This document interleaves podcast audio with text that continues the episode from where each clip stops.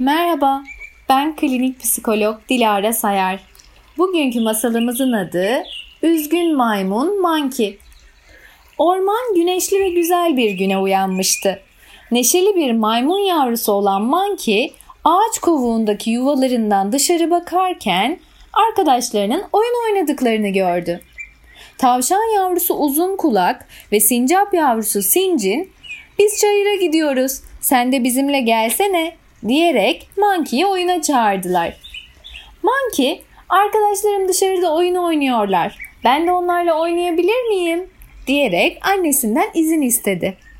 Annesi de ona, "Yuvamızdan uzaklaşmadan oynayabilirsin elbette, lütfen dikkatli ol" dedi. Monkey, "Tamam anneciğim, sen merak etme" diyerek yuvadan çıktı. Monkey arkadaşlarının yanına giderken çalıların arasında duran rengarenk bir top gördü. Kendi kendine, "Burada bir top var ama sahibi yok herhalde" diye mırıldandı. Sonra da topu alıp arkadaşlarının yanına gitti. Arkadaşları Monkey'nin geldiğini görünce sevindiler. Uzun Kulak, "Aa, ne kadar da güzel bir top. Yoksa senin mi Monkey?" diye sordu. Monkey biraz düşündükten sonra evet benim" dedi. "Haydi birlikte oynayalım." Üç arkadaş hangi oyunu oynayacaklarını konuştular. Sonra da voleybol oynamaya karar verdiler. Neşeyle oynuyorlardı ki Kuzu Kuzi'nin koşarak yanlarına geldiğini gördüler. Kuzi arkadaşlarının yanına geldiğinde nefes nefese kalmıştı. Öyle yorulmuştu ki konuşamıyordu bile. Sincin sordu, "Ne oldu? Neden bu kadar telaşlısın?" Kuzi biraz soluklandıktan sonra, "Dün topumu kaybetmiştim. Sizin topumu bulduğunuzu görünce çok sevindim. Heyecanla koşa koşa yanınıza geldim" dedi.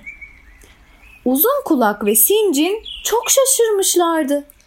Sincin, "Bu top senin mi yani?" diye sordu. Kuzi, "Evet, o benim topum" dedi. Uzun Kulak, "Monkey top senin değil miydi?" diye sordu şaşkınlıkla. Monkey o kadar utanmıştı ki kıpkırmızı oldu. Ne diyeceğini bilemedi.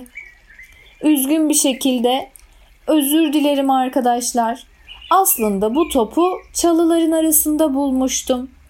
Benim olmadığı halde size benim olduğunu söyledim. Dürüst davranmadığım için çok üzgünüm" dedi. Monkey'nin hatasını fark ettiğini ve içtenlikle özür dilediğini gören arkadaşları onu affettiler. Kuzi'yi de oyunlarına alıp neşeyle voleybol oynamaya devam ettiler. Maymun Monkey bir daha kendine ait olmayan hiçbir eşyaya dokunmadı. Masalımız burada sona erdi.